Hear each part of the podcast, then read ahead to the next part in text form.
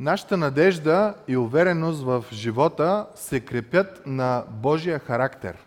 Това трябва да, е, да го знаем много добре. Не е основано на нашите постижения, защото ние знаем, връзката ни с Бог не винаги сме такива, каквито искаме или каквито трябва да бъдем. Затова ние сме спасени по милост и живеем по милост. Ние сме грешници, които сме простени. Ние изцяло зависим на Неговата милост. И дори в началото самото ни търсене на Бога да бъде основано на това, че е някакъв проблем, който имаме, заболяване, което имаме или нещо от тия неща, Бог, понеже е милостив, разкрива цялата си сила, изявявайки наистина кой е проблема в тебе и в мене, а именно греха. И понеже е толкова силен, милостив и неговия характер верен, той ни дава възможността за спасение, като чрез Святия Дух ни изявява своя си син Исус Христос като Господар и като Спасител. Това е много важно да го осъзнаем относно връзката ни с Бога. В древността е имало едно заболяване, което е било много страшно. Той в днешно време го има, но не толкова. Казало се проказа. Това е заболяване, което първото нещо, което прави е, то убива нервите ти. И е, начинът по който най-често се разбира дали имаш проказа или не, ако почнеш да се нараняваш и не усещаш никаква болка. Благодарим на Бога, има лечение за това нещо вече, но в древността не е имало лечение за това нещо. И а, предполагам сте гледали филми или какви ли не предавания относно проказата. Това е нещо, което направо една бактерия, която разлага, изяжда абсолютно всички меки части в организма ми. Хрущяли, кожа, мускули и такива неща. Примерно едно от нещата, ако сте гледали филми на прокажен човек, е той няма нос защото това е един хрущял. Изяло е кожата, изяло е мускула, изяло е хрущяла, изяло е абсолютно а, всичко. Тази вечер ще разгледаме историята за срещата на един прокажен с нашия Господ и Спасител Исус Христос. Ще ви помоля да отворите Библиите си на Евангелието от Лука, глава 5. И защо тази среща е толкова важна? Тази среща е важна поради няколко неща. Първото е, ще обърнем внимание, че това, което проказата прави в нашия физически свят, грехът прави в нашия духовен свят. И двете заболявания, можем да кажем, са много подобни. И ако Исус има силата да изцерява прокажен, той със сигурност има силата да прости. По времето на Исус проказата е била нелечима. Ако Бог не е показал специална милост и благодат да те излекува, ти си бил нелечимо болен. Това е болест, която напълно те усъкътява. Мускули, сухожилия, абсолютно всичко. Единственото, което остава непокътнато е душата ти. И наистина си като един труп, като едно зомби, което се разлагаш – само душата ти все още а, живее. Започва малко, не го забелязваш, някаква раничка, нещо такова върви, обаче то се върви, тази бактерия си яде, яде и се развива. И това, което тя прави, тя може да те обезобрази. Гледали сте филмите, споменахме как носа може да изде устни какви ли не неща. И крайният стадий на това заболяване, то навлиза вътре в органите и започва да, да яде от главните органи, които, които имаме. И накрая най-често а, умират от натравяне на кръвта прокажените хора. Ако нещо не са се наранили а, преди това, за да са починали. Няколко неща, които като ги разгледаме за проказата, може да кажем, че са подобни за греха. Кожата загубва усет казва, че най-радостното нещо за един прокажен е да усеща болка. Защото тя изяжда нервите ти и ти вече не, не усещаш. Греха прави същото. Нараняваш се, обаче след време почва да не ти пука. Не те боли вече от това, което си правил. В началото, като направиш някой грях, имаш гузна съвест. Това е Святия Дух, който работи в тебе и те изобличава.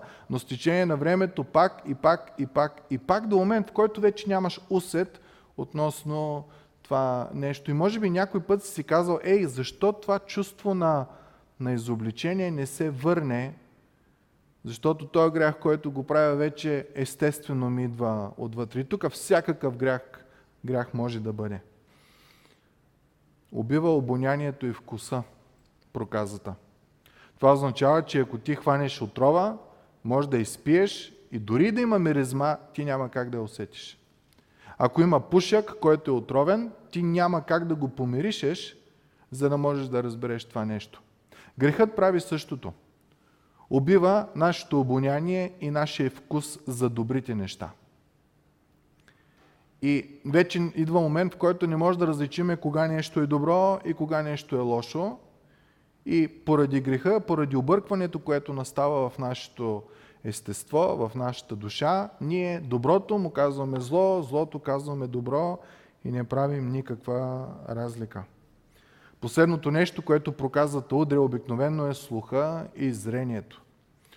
Стига момент в грехът, в който слухът ни вече не искаме да слушаме Божиите истини и зрението. Виждаме, че нещо е добро, ама се правим, че сме сляпи и не искаме да го правим.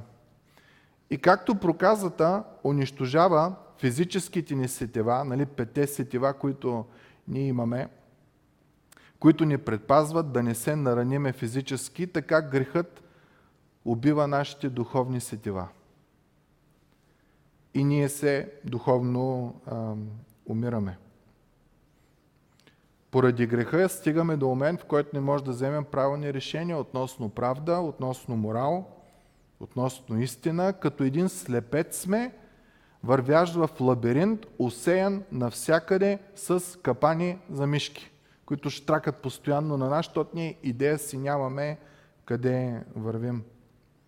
Най-лошото нещо на проказата е, че те прави нечист. По това време, когато си болен от проказа, ти не можеш да бъдеш в Божия храм. Мястото по времето на Исус, където ти отиваш да се срещнеш с Бог и Неговия народ. И да искаш, не може. Правите нечист по отношение на другите хора. Много заразна болест е. Никой не иска да се допира до тебе. И обикновено, когато ти като прокажен си ходил на място, където не трябва да ходиш, нали, сред много хора, няма кой да те бутне, да те изсластка, защото и те ще се зарезят и това, което са правили, са ги убивали с камъни. На момента. За да спреш да разнасяш тая зараза контакта с хора, по това време било разбирането, че трябва да стоиш на 18 метра от друг човек. И когато вървиш по пътя и срещнеш друг човек, ти, който си прокажен, си задължен да викаш отдалече прокажен, прокажен, прокажен, за да могат другите да те заобиколят. Грехът прави същото нещо с нас. Прави ни нечисти. Нямаме възможност да отидем до Бога.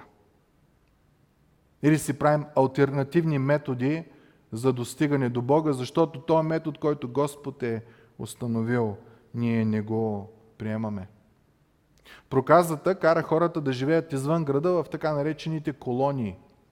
Извън града са ги вкарвали в една местност и са им носили храна, като са оставили на известно разстояние, хората са си отивали и прокажените са отивали да си вземат а, храната, което ако се замисли малко в дълбочина, означава, че ако ти си съпруг, ти не можеш да видиш жена си.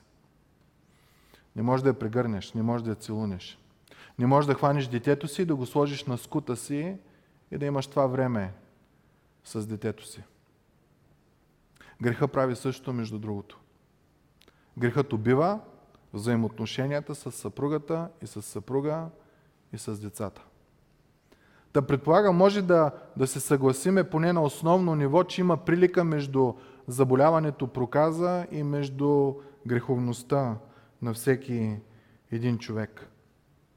И по това време хората, които са били болни от проказа, са били считани за проклети, Защото е било всеобщо вярване, че щом си болен, значи си проклет, нещо е станало в живота ти. Когато видиш човек, който се разлага тотално, каква е мисълта ти? О, то трябва да е голям грешник, за да го удари такава болест. Той върви и оставя части от себе си по, по улицата. Спомняте си случая в Йоан 9 глава, когато учениците виждаш, виждат един сляпо роден и казват на Исус, поради чий грях? На него или на родителите му? Това е било вярването по това време. Исус казва, о, поради никой, ничи. Това е, за да се покажат Божиите велики неща в него. Та прокаженият човек е физически отделен и страдащ, религиозно отделен и страдащ, морално отделен и страдащ и от социална гледна точка. Не можеш да бъдеш сред хората, сред семейството си, в църква или в синагога по това време не можеш да отидеш. Ти си заразен, ти си бил и нечист. То това е картината на един човек, който е прокажен, ама ние веднага, поради опитността, която имаме, наша собствена с греха, можем да кажем, че греха е подобна болест на проказата. Разбива взаимоотношения с близки, прави ни нечисти, страним от Бога, не искаме да сме в Неговото присъствие и в Неговия храм. И с такава личност днеска нашия Господ и Спасител ще се срещне. Отхвърлен от обществото, нямаш право да бъде сред Божия народ, в Божието присъствие. Не може да отиде на църква и да каже, молете се за мене, и не може някой да положи ръка и да се моли за него, защото ще се изпозаразят всичките. С такъв човек се среща нашия Господ и Спасител Исус Христос. Между другото, четейки Библията, особено послание към ефесяните, ние виждаме, че нашето взаимоотношение с Бог, когато сме в греха, се описва като чужденци. Ние нямаме нищо общо с Божиите обещания. Има го Божието Слово, но заради греха в нас, ние дори да го четеме, докато не се покаяме, тия Божи обещания не могат да станат сила в нас и в нашия живот. И ако сте отворили на книгата на Евангелието на Лука, глава 5, ще започнем да четем от стих 12. Исус се среща с един такъв прокажен. И когато беше в един от градовете, ето един човек, който целият беше прокажен, като видя Исус, падна на лицето си и му се помоли с думите, Господи, ако искаш, можеш да ме очистиш. Още в първото изречение, ако сте човек от първи век, който живее в, в култура, където в свят, в който проказата е реална болест и се среща постоянно, ще изтръпните. Прокажем в града. Те трябва да стоят извън града, в колония и трябва да от 18 метра да имат разстояние от другите хора и да казват прокажен, прокажен, прокажен. Представете си тук нашия път 18 метра колко е. Човека трябва да влезе в двора на къщата, ако вие сте пред църква, за да станат те 18 метра и да казва прокажен, прокажен. Та той е прокажен е на място, където не трябва да бъде.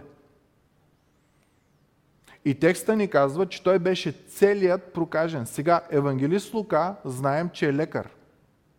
И ако лекарят каже, че той е целият прокажен, най-вероятно става въпрос, че проказата е в крайен стадий.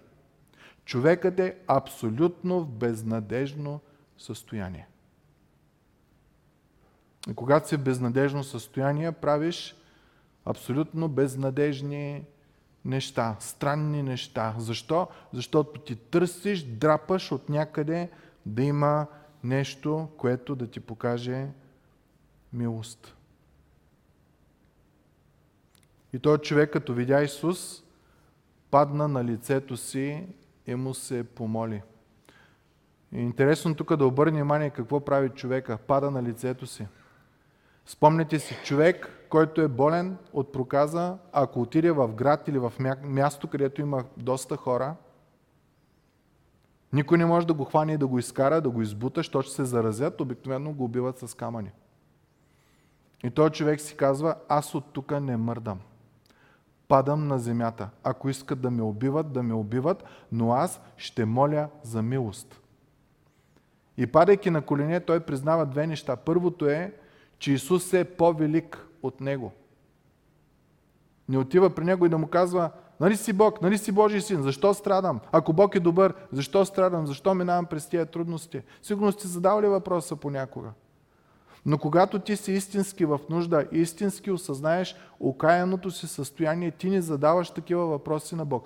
Ти отиваш при Бог и молиш за милост, молиш за прошка, молиш за думите, които казва, да ме очистиш. И е много интересна а, думата. Той не казва да ме оздравиш, защото той е болен, но той казва да ме очистиш. Спомните си, поради факта, че той е нечист, той няма право да бъде в Божия храм, сред Божиите хора, няма право да бъде при жена си, няма право да бъде при децата си, няма право да общува с други хора. Да, заради болестта си, но също и религиозно той не беше чист. И човека е жадувал отново да има жива връзка с Бог, с неговите хора, с жена си, с обществото си, с децата си, с всички отива при Бог и му казва, ако можеш, очисти ме. Интересното е, че не почва да прави сделки с Исус. Ако ма очистиш, аз ще даря 1 милион лева, еди квос. Ако ме очистиш, аз обещавам, че повече няма да греша. Ако ме очистиш, аз обещавам... Не, не. То човек вече е минал тая граница. Той е осъзнал, че при Бог се отива само с празни ръце. Нищо не можеш да добавиш към Неговото дело. Пророк Исаия казва, нашите добри дела пред Бог са като мръсни дрипи. Ако ти отидеш при Бог с изпълнението на десете Божии заповеди, ти все едно отиваш с празни ръце. При Бог се отива молещ и просещ за милост. Какво прави Исус? Много интересно. Това е човек, който не трябва да го пипнеш. Трябва да има поне 18 метра разстояние между тебе и него. Вижте какво прави нашия Спасител, стих 13. А той, Исус, простря ръка и се допря до него. И тук нашите преводачи са се притеснили да преведат точната дума, защото точната дума е същата дума, която се използва, когато а, дойдоха да арестуват Исус и го хванаха. Значи Исус не го е пипнал, не се е докоснал, не го е хванал за рамото, ами Исус наистина го е хванал здраво. Този, който може би не е бил пипан с години. Нито от съпругата си, нито от детето си, нито от свещеник, нито от нищо, защото е крайен стадий вече на, на своето си заболяване. А той простря ръка и се допря до него и каза искам. Което означава, че твоята болест идва върху мене, а моята чистота идва върху тебе. Толкова е велик нашия Господ и Спасител. Второ Коринтияни, пета глава ни казва, този, който грях не позна, стана грешен за нас, за да можем ние чрез Него да станем праведни пред Бога. Та какво излиза, че по същия начин, както един прокажен бива изцерен, е начинът по който един грешник бива простен. Отиваш при Бог с абсолютно нищо, защото си осъзнал, че всичко, което имаш е мръсна дреха. И си по-долен от най-долния и отиваш и молиш за милост. Не молиш за справедливост, не молиш за сделка с Бог, и дори обърнете внимание на думите, ако искаш, можеш да ме очистиш. Тоест, ти имаш силата да го направиш. Ако искаш, може. Не можеш ли да ме изцериш? А ако искаш. В този човек е имало вяра. че той, при който отива, е уникален. То когато ти и аз, които сме в греха, може би някои от нас все още не сме стигнали до момента, в който можем да кажем, че сме се покаяли за греховете си Исус ни е простил, но някои от нас пък сме се покаяли, обаче продължаваме да грешим. В тези моменти ние отново трябва да отидем при Исус с празни ръце, с нищо, което сме сторили и да кажем, вън от Тебе няма добро за мене. Ако искаш, можеш да ми помогнеш. И знаете ли, понеже Той е верен, отново споменахме в началото, нашата увереност в Бог се крепи на Неговия характер, а не на нашите чувства. И понеже този прокажен отиде, за него друго нямаше. Въпросът беше на живот и смърт. Това е последна надежда. Той отива в града, пада пред нозете, ако ще ме убиват с камъни да ме убиват, но ако ще ме изцерят, само Той може да ме изцери. И в твой и в моя живот, мили братко и сестро, отивайки при Бог за прошка, осъзнавайки греха си, осъзнавайки болестта на греха, какво е причинила на нас, на близките около нас, на нашето тяло, на нашия ум, на, наш, на нашия морал, на нашата душа, на нашата част, духовна част от живота. И единственото, което можем да отидем и да кажем и да искаме милост. Ако искаш, Господи, Ти можеш да ме изцериш.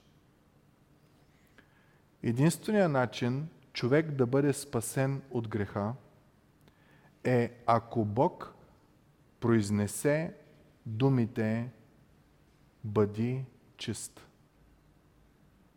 Няма друг изход.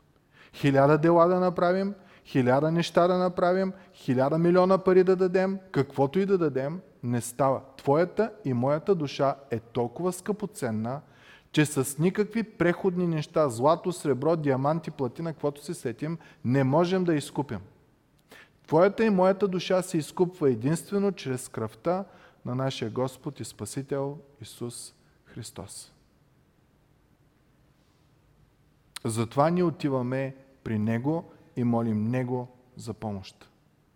И единствено и само при Него. Сам Исус казва Йоанна 6 глава, който дойде при мене, знаете ли как продължава?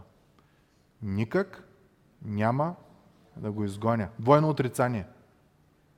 Ако дойдеш при Исус, признавайки, че си грешен, признавайки, че нищо от тебе си не можеш да доведеш до да впечатлиш Бог, осъзнавайки, че имаш абсолютно нужда на 1000% от Него за абсолютно всяка една част от твоя живот, Исус казва, ако дойде такъв при мене, никак няма да го изоставя.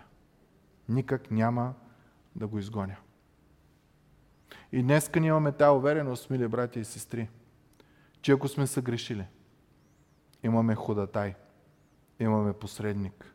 Исуса Христа, праведният, при който като изповядаме греха си, Той е верен и праведен да ни прости и да ни очисти от всяка неправда.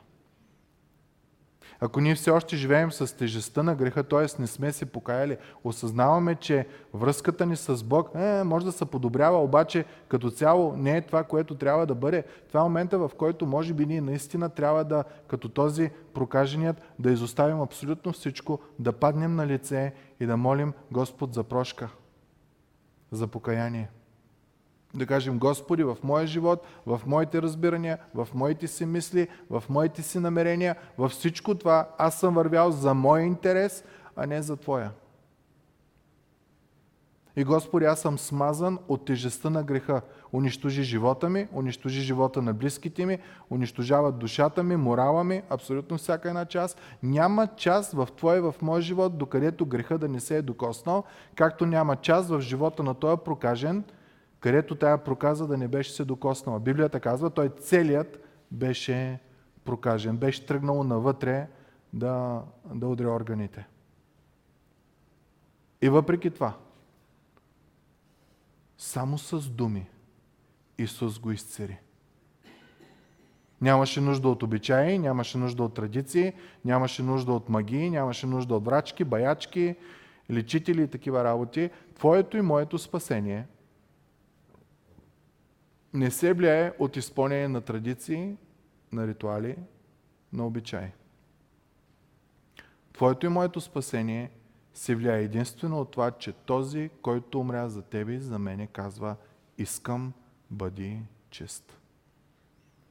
И това е силата ни, това е надеждата ни, това е увереността ни в Неговият характер. Текста казва, в момента в който Исус казва, искам, бъди очистен, веднага проказата го остави. Това, мили братко и сестро, се казва чудо. Защото ако ти окапал носа и ти се изцелиш от проказата, няма как да се възстанови то идеето е паднал. Хрущява не се възстановява. Да, кожата може да порасне отново и тия неща, но по принцип няма. Когато Бог изцерява, то е пълноценно. И още повече, когато Бог прощава греха. След като ти си се покаял и си отишъл при Него, моляйки и просейки помощ, Неговото спасение е мигновенно. И ти ставаш нов човек. Защото този прокажен за първи път от доста години може да отиде, познайте къде, при жена си. И да я прегърне. И да я целуне. И да хване детето си и да му покаже любовта, която до сега заради болестта не е можел да, да показва. В момента, в който Исус Христос прости твоя и моя грях, за първи път ти и аз можем да отидем в къщи и да пригърнем жена си, детето си и да покажем любовта, която до тогава сме купнели, но идея сме си нямали нито как да я получим, нито как да я дадем. Но в момента, в който Христос ни е възлюбил, простил и възстановил, ние сме нов човек. Старото премина. И освен, че може да отиде при жена си и при децата си, той може да отиде и при приятелите си. Преди не е можел. Никой не е искал да говори с него, никой не е искал кафе да пие с него. Но сега той може да отиде при тях и знаете ли какво ще им говори? Как Бог го е спасил и изцерил. Когато на тебе и на мене Бог ни прости, ние можем за първи път да отидем с нашите приятели и да се видим и да не бъдем като тях, а да им кажем как Бог ни е променил и Бог ни е спасил. Защото те ще видят промяната в нас. Защо? Защото на часа ти си бил простен. На часа ти си бил възстановен. На часа вината на греха, нечистотата, която греха идва, е била отнета от тебе и от мене. И ти ставаш ново създание. И знаете ли, нещата стават от хубави и по-хубави. Ще се види с жена си, ще се види с приятелите си. Може би тук е първо приятелите, после жената. Но идва най-хубавото. Той може да бъде в Божия храм сред Божиите хора. Преди на ум не му се е побирало, че той ще бъде в храм. Искам да ви попитам, преди вие да повярвате, мислили сте, че ще ходите на църква два пъти на седмица? Мислили, че ще пеете песни за прослава на Бога? Че ще четете Библията и не само да я четете като вестник, като роман, ами ще я четете и това слово ще чете вас, ще работи във вас. Нещо е станало, нещо невероятно е станало, което преди, заради греха и да сте искали, да сте купняли, вие не сте знаели до каква степен, каква красота е това нещо. Но сега, възстановени от нашия Господ и Спасител Исус Христос, простени, очистени, ние можем с чисто сърце да дойдем тук, в храма Му, сред братята и сестрите и да споделяме, да говорим за великите Божии дела, които е направил в нас. Защо? Защото прошката е на часа. И Бог прави нещо ново в тебе и в мен. Създава желания в нас, които преди не сме имали. Убива желания в нас, които преди са ни владяли и са ни казвали какво да правим във всяка една част от живота си. И защо стана всичко това? Защото когато този прокажен отиде при Исус, Исус не го отхвърли, ами го прие. И това може да стане в твоя и в моя живот. Защото, когато ние сме в грях и сме унищожили всичко около себе си и нас самите, когато отидем при Него от все сърце, Той е обещал и ние се доверяваме на Неговия характер, че Той не лъже, че Той казва, който дойде при мене, никак няма да го изхвърля. Това е чудото на спасението, мили брати и сестри. Ако ти днеска не си минал през най-важния процес, основата на вярата, покаянието. Ако ти не си казал, Господи, всяка една част от моя живот до сега е била против Тебе и за мене. Вричал съм се във вярност, ама е била вярност към мене, не към другите. За мен е било, Господи. И на Теб съм Ти казвал, що ми помогнеш, ще направя то и то има, Господи, всъщност аз съм си мислил на мен да ми е добре, не толкова за Твоя слава. И Бог поради това, че е благ по характер и милостив и ние се доверяваме на Неговия характер, по някакъв много странен начин търпи нашите глупави обещания, които даваме, които ни ги изпълняваме и с любовта си постепенно и постепенно ни залива до момента, в който ние казваме стига вече съм живял за себе си. Стига съм лъгал. И Бог лъгах, и хората лъгах, и какво ли не. Искам да предам живота си изцяло на Бог. И когато това нещо стане, Исус казва, който дойде, няма да го изхвърля. Исус ще те очисти от греха. Ще ти прости греха. Ще очисти съвестта ти. Ах, тая съвест. Колко от нас живеем с гузна съвест. За неща, които сме правили в миналото, за неща, които правим дори в момента. Нашия Спасител има силата да ни даде чиста съвест. Една цяла книга от Библията е написана за това книгата Евреи как това, което Бог прави, изчиства съвестта ни. В момента, в който ти осъзнаеш наистина, че ти е простено, ти ставаш нов. Защо? Защото знаеш, че не си стария. Съвестта ти е изчистена. Цялата ти вина, всичко, казва Солото, е отдалечено толкова, отколкото стои изтока от запада. Господ взима нашите грехове и ги слага в най-дълбоката част. Ако са червени, стават бели като сняг. И причината е една единствена. Не защото ти си цвете за мирисане, а защото този, който е умрял за тебе, казва, искам, бъди очистен. И тази вечер, времето, което ще прекараме в молитва, мили братко и сестро, нека бъде, ако не сме минали през този процес на покаяние, Господи, ако искаш, можеш да ме очистиш. Прости ми греховете покайвам се. Искам да те приема за мой Господ и мой Спасител. И оттам нататъка ние се доверяваме на Неговия характер. Той е верен и праведен да прости нашите грехове и да ни очисти от всяка неправда. Обаче как трябва да отидем при Бог? Както Той е прокажен отиде. Падаш на лице – и се молиш за милост. Не правиш сделки. Не му показваш на Бог колко си спешал, колко си специален. Отиваш при Него с празни ръце и молиш само за милост и за прошка. И тогава ще чуеш блаженните думи. Искам. Бъди очистен.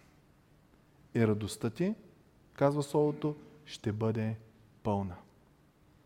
Господа ни благослови.